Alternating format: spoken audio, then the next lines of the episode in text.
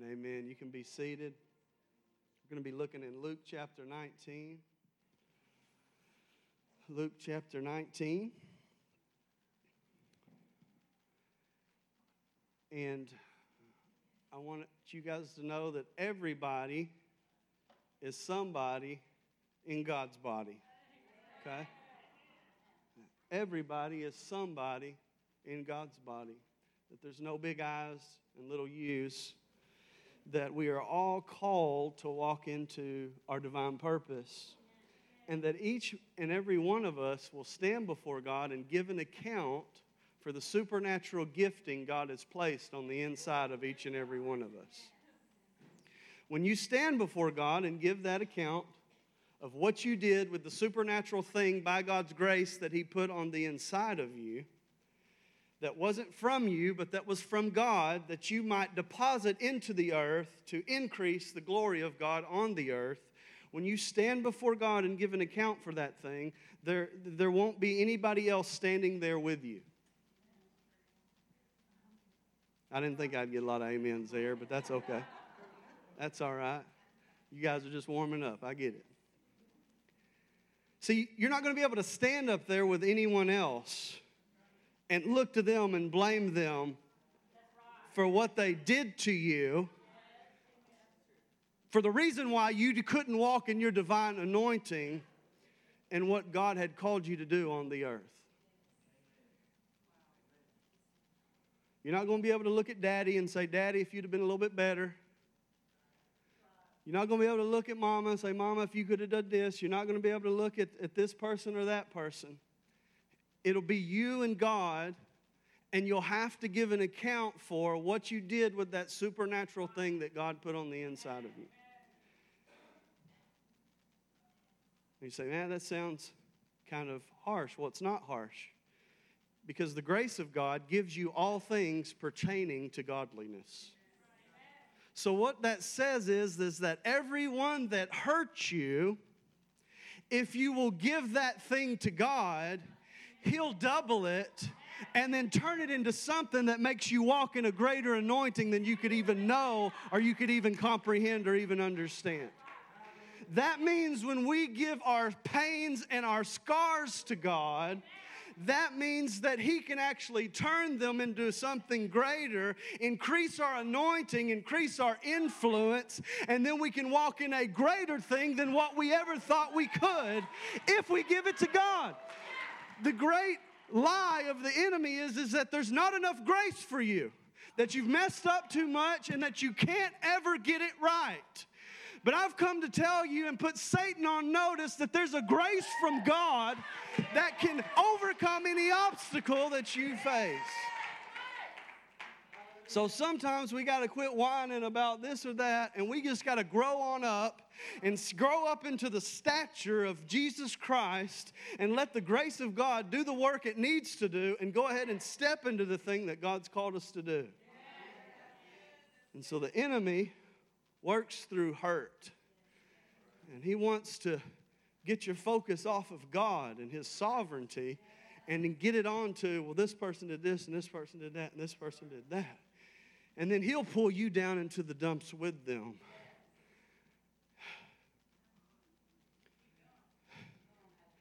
I don't know if I got anything left. We'll just have to. Do I got anything? I think so. Let's try.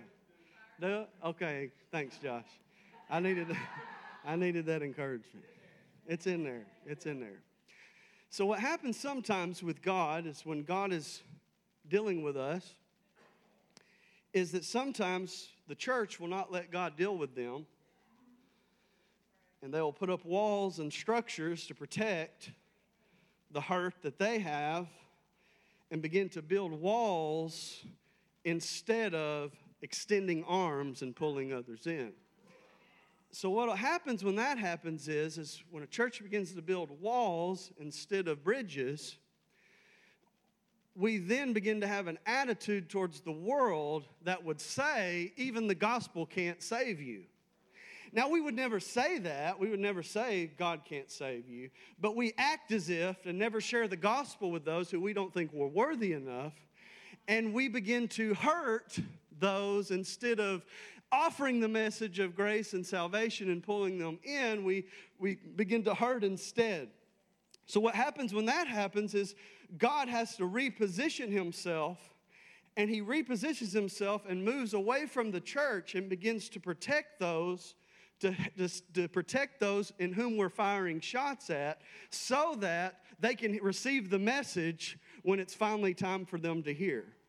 So God has to actually leave the church sometimes and protect the world to till we get our message straight. Uh, that's why Jesus said that judgment begins in the house of God. So, to the level that we've allowed God to be ruthless with us, is to the level that we can be ruthless with others. See, if we were more ruth- if we were as ruthless with ourselves as we were with those who we think we are higher than, the world and the church would be a better place. But there comes times in the in the church's uh, seasons to where sometimes we just don't live that way, and we begin to be maybe hateful or or begin to to, to live kind of some other kind of way. And so sometimes the world has to position themselves in such a way, and Jesus has to change his position and position himself uh, in such a way. And that's kind of what's going on in our text today. But I'm here to tell you, and this will be the message that you guys will hear from me a hundred times, and I hope you hear it uh, a million, trillion, zillion more. But that Jesus is better than you could ever imagine him to be. And to the level that we understand the goodness of God will be to the level that we operate in the giftings that God has called us to operate in. Because if our goodness of God only comes up to a certain level, we won't see him as the greatest treasure that has ever existed. Thus, we won't step out into great exploits and do great things for him. So the reason why I make a big deal about the goodness of God, and that's one of our core values, is, is because until you start to see God is good, you'll never step into the good things that God has for you to have. You'll continue to punish yourself and not forgive yourself and, and just and just live this kind of low-grade guilt as if the Jesus death on the cross wasn't enough for your life, and, and you'll just kind of live this kind of way. And so Satan doesn't care if you become a Christian. Where Satan gets a afraid is when you start becoming a Jesus follower. When you begin to start stepping into the thing that God has for you to step into. And you won't follow something that you don't think is good. You just won't. And so, the goodness of God is a core value for us and for God Himself. So, God spent human history revealing Himself before Jesus comes onto the scene. And Moses gets Yahweh, the breathy I am that I am of God. And he begins to roll out what that means. It's that he's a God that is slow to anger and kind, and that he's trying to lead a person and a nation into the place that flows with milk and honey. See, God is setting it up for Moses to say, I'm good. You guys can trust me. I can deliver you from slavery, I can deliver you from bondage. And so God gives Moses on Mount Sinai, gives him 613 commandments, 10 of which are the moral code, what we know as the Ten Commandments. Some are civil and ceremonial. Uh, and it just is to make this unique people understand kind of the nature of this God. Now, what had happened in Jesus' day is, is they had took the 613 commandments of God and they said, look, we don't want people to even get close to breaking one of those commandments. So we'll make our own commandments and build a fence around the law to where they won't even get close to breaking God's commandments because we'll set commandments up out here that won't even allow them to. And that became an oral tradition uh, that began to be passed. And so when Jesus is showing up on the scene, he never sinned. And he's operating in the laws and the principles in which God has, or, uh, has God has instituted, but they had so elevated their principles out here that they couldn't even see that he was sinless because they had elevated the fence above the, what God was actually commanding his people to be. So Jesus has to come in and say, Hey, I'm the door, I'm the gate. In other words, I'm trying to get you past this level of being uh, of fence builders who are trying to keep people out. I'm not trying to keep you from not disobeying my laws. I'm trying to get you to walk in the law where you become the law in and of yourself.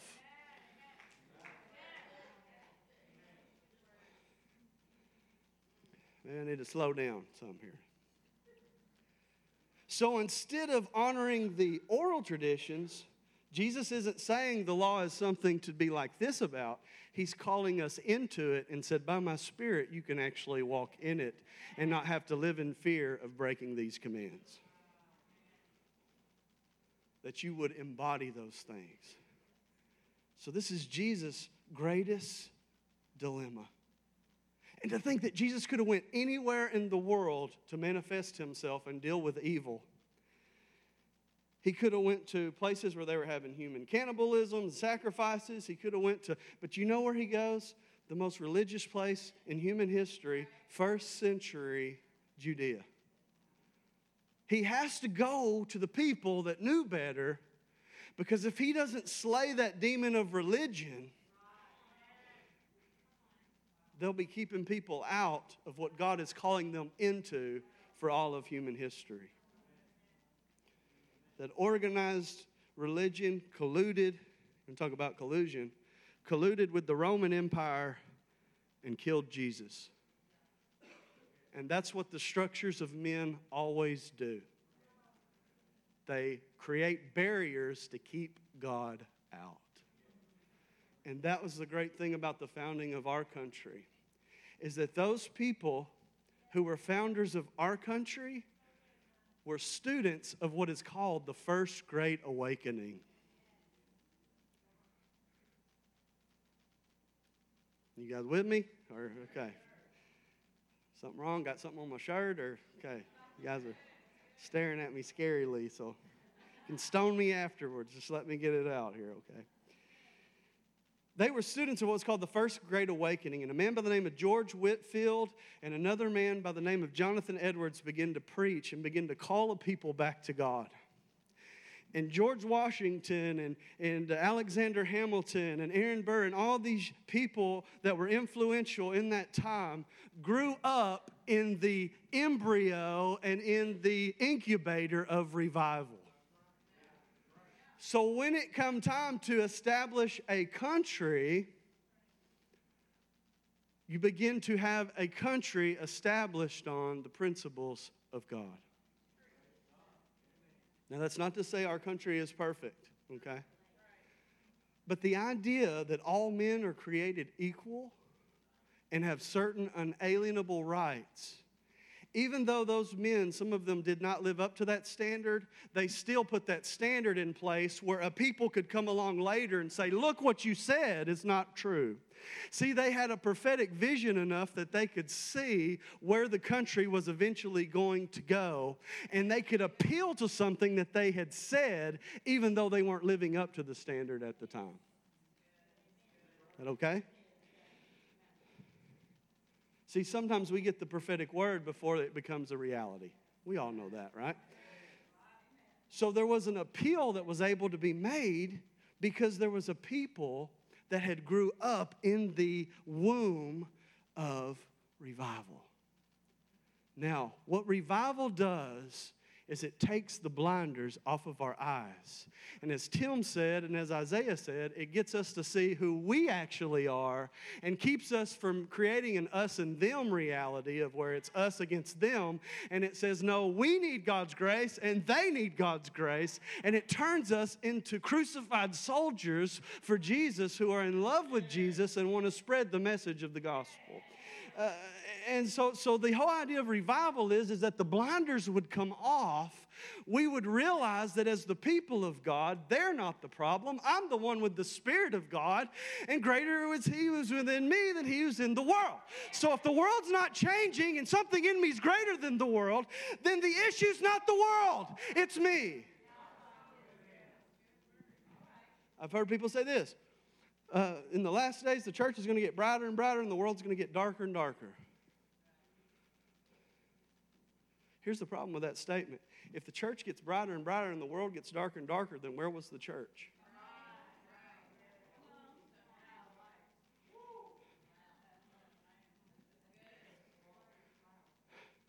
Sounds like we were huddling up somewhere, hiding, instead of walking into the power that God has called us to walk into. So, how do I know if I'm being, if I'm blind? Because being blind is a matter of deception. We can be blind and not know it. Uh, the Pharisees and the Sadducees, those that claimed to know God, couldn't even see him when he showed up in the flesh. How will we know if we're blind when deception comes? Because if deception comes and I'm blind, how will I be able to see truth when truth actually comes? How do I, how do I see and know that I'm blind? Well, Jesus gives us a, an example to know how we're blind. He says something to the effect of this Before I get the speck out of my brother's eye, maybe I should get the dokos or the beam or the log. It was the Greek word used for building structures. So this is a, something that can hold the weight of a building. Let me get the beam, the foundational part of a structure out of my eye, where then I can see clearly, clearly to get the speck out of my brother's eye. So, how do we know if we're blind? Well, if you're walking around with a pair of tweezers, and you're claiming that you see better than everyone else, then you, my friend, are actually blind. But those of you that are in the log removal of your own life and are humble people that are seeking the face of God, you, my friend, are actually able to see. So Jesus comes to peel back the layers to show what God is really like.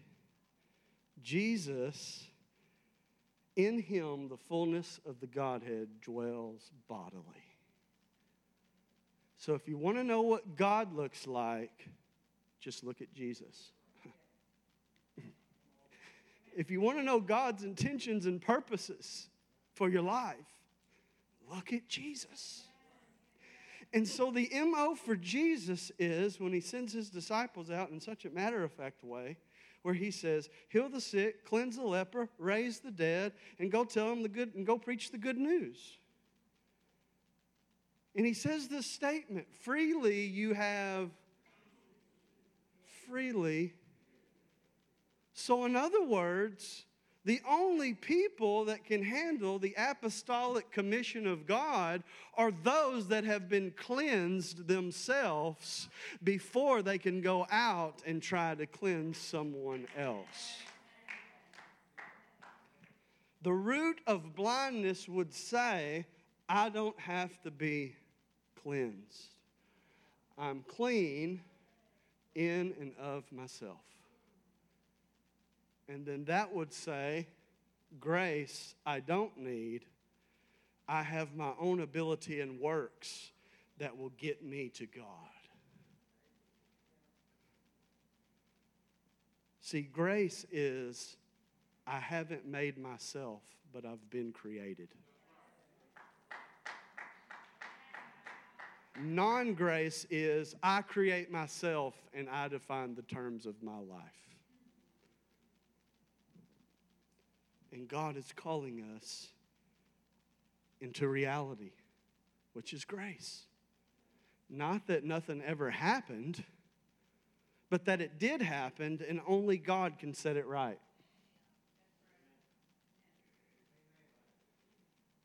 We better move on. So, our text today deals with a man and Jesus. And this man in our text today in Luke 19 is a rather short man. His name is Zacchaeus. Matter of fact, he was a wee little man. If you've spent any time in church, and nothing makes a man matter if you called him a wee little man. so short by this standard in first century, is really short because I think the average height is like probably like five two, five five at that time. Short people. So for this man to be to be shown in the Bible as short, he's we're talking four foot something here. We're talking maybe even uh, a dwarf, maybe even a little person here. And this person that the Bible talks about, this Zacchaeus, actually has high status. Uh, so there could have been something going on here with some kind of a, and you guys probably have heard this before, a short man syndrome. You've heard that?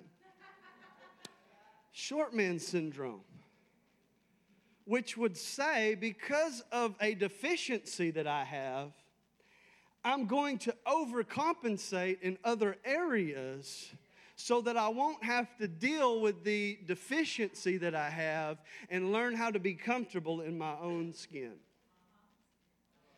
An overcompensation for a insecurity or an inadequacy to cover up what is really the problem. Technically, it would be called an inferiority complex, an overcompensation for a perceived shortcoming. It could look even good, right? Somebody works really, really hard and gets behind uh, things and, and pushes really hard, but and it looks great on the outside, but actually it's a wound on the inside. And the want of the praise of men because they didn't get the praise of men maybe in some time of their life, and know if they push the right buttons, the praise of men will come and it would medicate this deficiency, but yet never deal with the real issue of the insecurity uh, at the time. It can look like sacrificial things and, and hard work, and it can look really good, but covering up the issue of guilt, of something that someone's ashamed of, and think the only way I can be forgiven is if I work really, really hard. And that the praises of men are on par with the praises of God. And if I get those things, my wounded soul can be healed. I worked for a guy one time who never would apologize for anything. And uh, so he'd go off on us at work or something and never would apologize. And so the next day, he would um, like bless you financially or uh, praise you publicly. But it always come across flat. Because really, all it could have been was just, hey, I'm sorry, dude. you know what I'm saying? Like, oh, okay. And so it was always come across flat. Why? Because instead of humbling to apologize, it would turn into something of a covering up of a greater shortcoming and make a public spectacle of something that could have been done in private uh, to really make it right. Uh, see, see, to cover up an inferiority complex, because here's the reality nobody in here is inferior. You're all made in the image of God. So the inferiority complex is a lie that you have to perform to get the attention of God. And so here's what God is trying to fight through uh, in our text today. He's trying to fight through that Zacchaeus can be heard without performing. But many times there's cries on the inside of us, hurts on the inside of us, and those hurts don't have a voice because we don't know how to express them. Humanity is a complicated sort. Y'all know that. Have you ever got a thought one time and you're just like, man, why in the world did I think something that crazy? It's like, we're, we're like really messed up people. And it, it, can, it can start with a wound, and we don't know how to express the wound, and we don't know how to care for it. So then it gets voiced in a personality, it gets voiced in an action, And either we bark loud enough to keep people away from that wound and posture ourselves as a people that, that are ready to fight at the drop of a hat, or we cover it up with other things to make it look noble and good. Uh, but really, it's just a cry in our heart that needs to be expressed, that needs to be uh, dealt with. And when we can't find an expression, except being angry, we do weird things and we dream up ideas. Have you ever dreamed up that somebody was against you? And then you have finally have the conversation and you realize, oh, they really weren't against me. Right? Yeah. You've ever had that? But your mind goes to all these places that, oh man, so and so was really, really uh, stacked, is really coming against me. And it's like, actually, that's not true at all. Is that you've created this reality in your mind based on an issue that you've yet to deal with. Because that's all fear is. Fear is this false evidence appearing real. And God is calling us out of fear. Uh, but get this the cry without a voice, God won't reject you for having a cry. Matter of fact, that's the where He wants to meet you and how He wants to answer you. Uh, especially if you're vulnerable, broken, and honest. So today, Zacchaeus goes out on a limb, but Jesus isn't trying to saw off the other side. He didn't say, Lord, break that branch and make him fall out of there. He said, Would you climb back down? That there was a call to God beyond the tree that Zacchaeus was in. Psalm 51, verse 17 says, You will not reject a broken and repentant heart, O God. Matthew chapter 12, verse 20 says, A bruised reed he will not break, and a smoldering wick he will not snuff out. See, God won't kick you when you're down, but he will pick you up and heal you. And some of us have gotten so used to being down that it's time to let Jesus pick you up and heal you and walk into the plans and the dreams and the purposes that God has for your life. Thank you for that golf clap. Praise God. Got the masters going on in church here. Luke chapter 19, verse 1. Jesus entered Jericho and was passing through. A man was there by the name of Zacchaeus.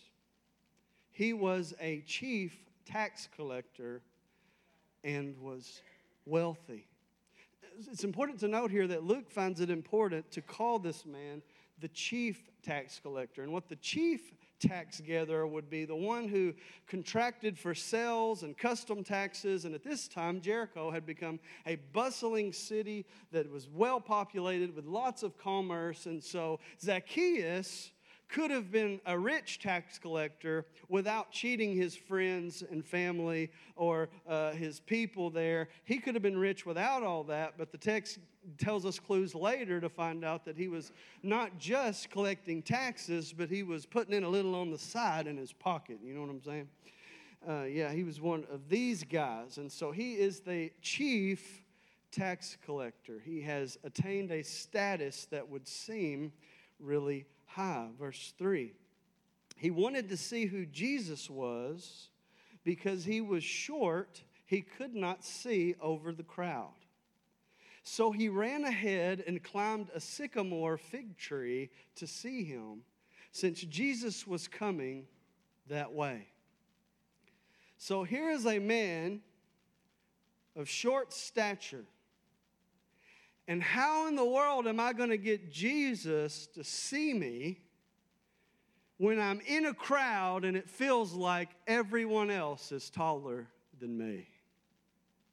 How am I going to get the attention of God when everyone else is way better than I am? And here I am, short little old me. Zacchaeus gets the idea. In order for Jesus to see me, I better climb the tree. Zacchaeus has been performing his entire life to be seen. So, what would be any different about this moment when Jesus comes to town? So, we have a man climbing a tree. See, sometimes when you're the shortest one in the crowd, feels like you've got to climb and position yourself in some place where people could see you. I heard ministers say and preach sermons, and you can preach this a hundred different ways, but I've heard them say Zacchaeus was positioning himself for a blessing. I submit to you, Jesus didn't want Zacchaeus in a tree, as we'll find out later. I submit to you that Jesus knows the number of hairs on each and every one of your head.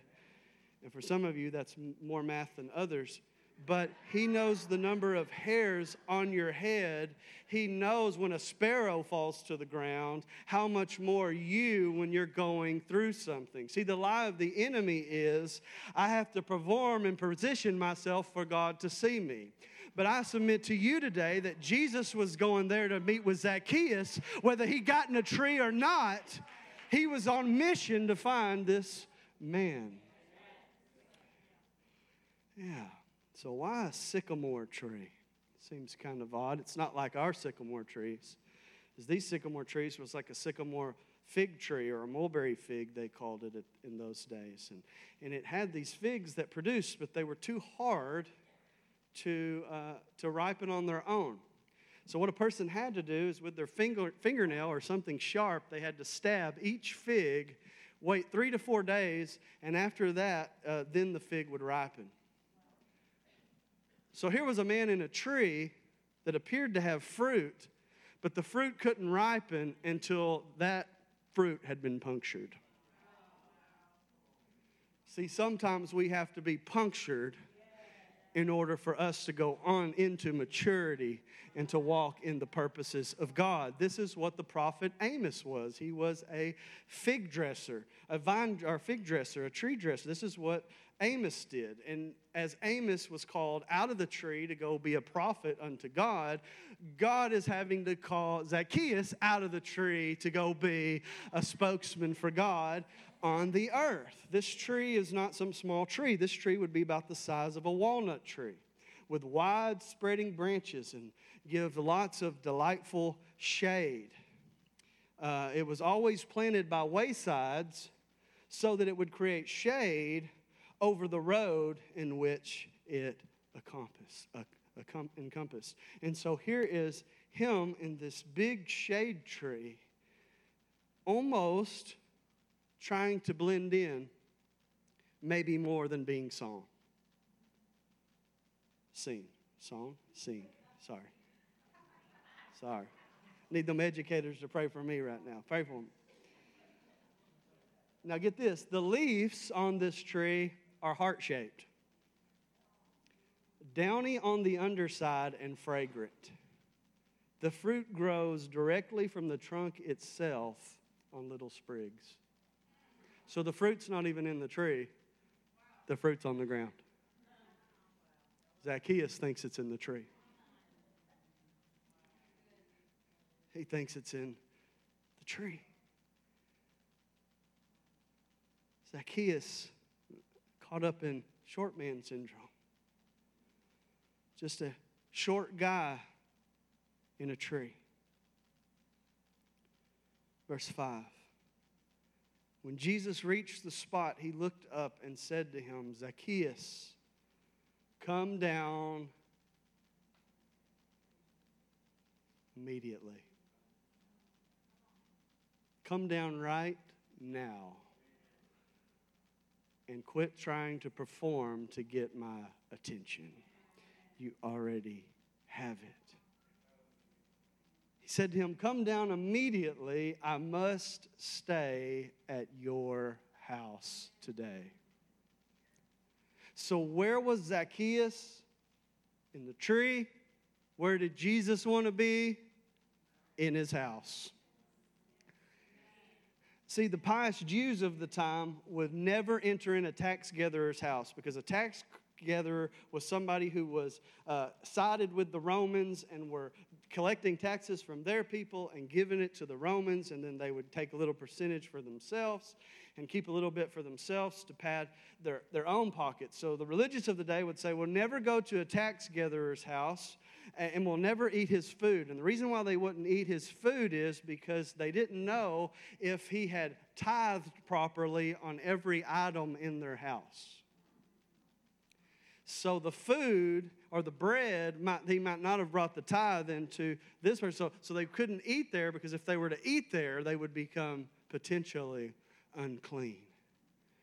But Jesus takes a totally different approach. Jesus says, I'm not going to wait for you to become worthy to come eat with you. I'm going to come into your house and eat with you, and then you're going to become worthy. See, Jesus is creating a different paradigm. He's telling the church, you've got it all wrong. You've got people up in trees thinking they can see God like this. And you've yet to go in their house to let them know God is comfortable with them and wants to be in their life right where they are at.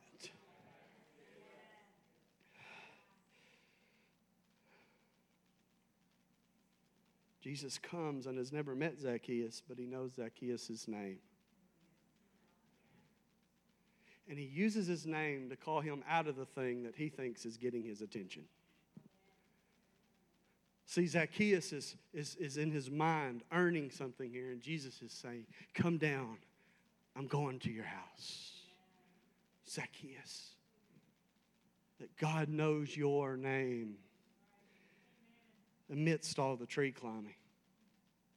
And let's be honest, how noble and great did it look for a grown man to be climbing up in a tree? That's kid stuff, right? Verse 7 And all the people saw this and began to mutter, He has gone to be the guest of a sinner. And you know, Jesus knew they were going to talk about him, right? But Jesus doesn't have a pride in his heart that worries about the opinions of others that keeps him from bringing himself to have encounters with those in whom he loves. That Jesus isn't worried about this guy's reputation or that guy's reputation or even what the church might say about him he'll go on and have the encounter and be in the place to where he knows he should be. Verse 8 uh, But Zacchaeus stood up and said to the Lord, Look, Lord, here and now I give half of my possessions to the poor, and if I have cheated anybody out of anything, I will pay back four times the amount. Do you see what happened here? a man way over here has an encounter with Jesus in his personal space at his house, and suddenly the man who knew nothing about or cared nothing about obeying the law suddenly does something that's even above the Levitical law that Moses set in place. Grace will always outdo the law. Always. So here's a man that has an encounter with Jesus. Exodus 22, verses 1 through 4, say to pay it back a certain way. And, to, and the only uh, thing that you had to pay back in Jesus' day, they'd already softened that, was as if you had uh, took someone's cattle or something to that effect.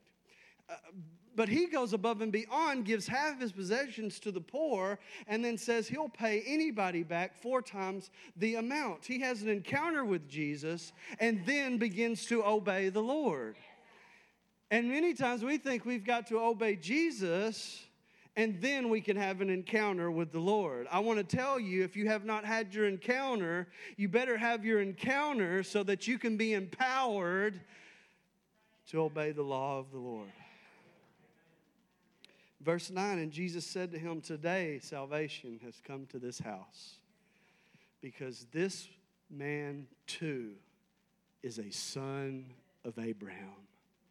Do you see what Jesus does? Is he changes his identity and connects him into something that is bigger than himself and pulls him into the plan of eternal redemption, not exclude him and keep him out.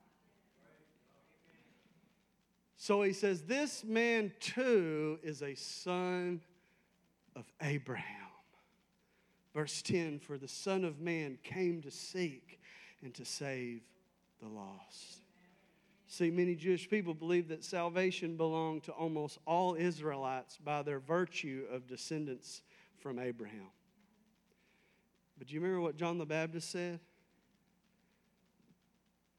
God could turn these stones into children of Abraham.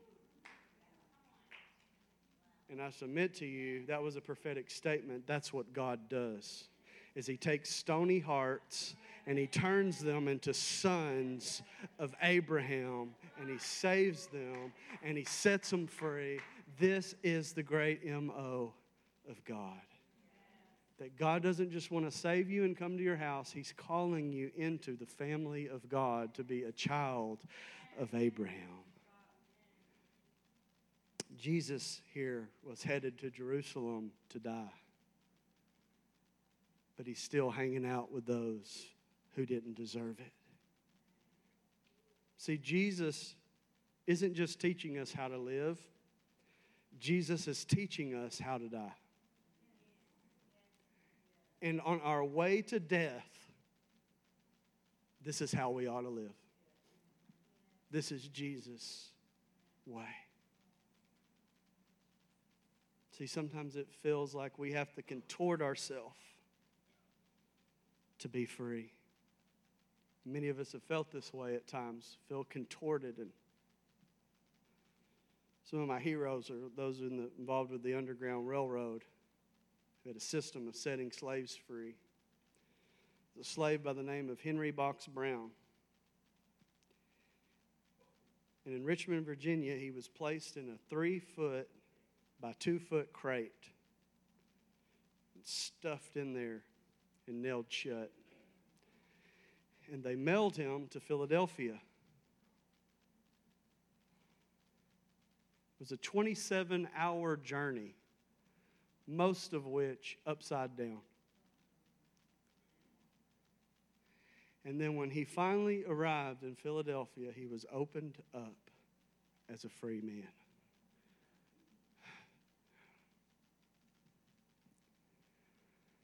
See, sometimes you have to contort yourself and change some things to really get free. And some of you feel like you're in a box. But God's saying, if you will stay in this box, when it's time for it to be opened, you'll be free. You'll be free. Some of you feel like you're in this dark journey. You're being tossed around, upside down, every which way. Telling you your day of freedom and visitation is coming. It's coming. It's coming. See, Zacchaeus, he just wanted to be at Zacchaeus' house. And this is where he wants to be with us. Revelation chapter 3, verse 20. Here I am. I stand at the door and knock. and if anyone hears my voice and answers, I'll come in and sup with them. You know something? Zacchaeus didn't have time to clean up the house. He didn't have time to throw away the rigs. Oh, I got all church folk in here. Okay, okay, okay, okay. I know better. He didn't have time to throw away all the beer bottles. Didn't have time to throw the cigarettes away. Yeah, you need to throw them out too. He didn't have time to clean up, but you know what? Jesus wasn't worried about it. Jesus just wanted to be in there because he's the only one that could clean them up.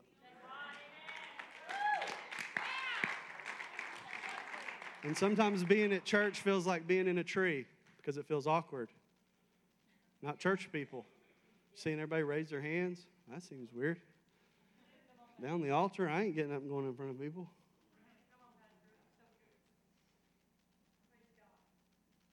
But it's all about bringing Jesus and taking him home with you.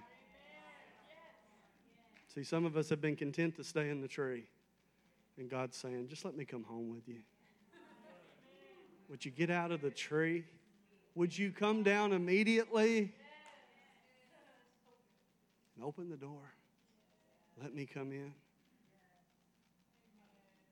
Jesus never showed up and said, Man, this house is filthy. I'm leaving. He just said, Open the door. Would you open the door? Would you let him examine every room that's in your heart? And let him come in and stay until it's healed. Or would you say, Jesus, you can come here and here, but this room is off limits, door locked?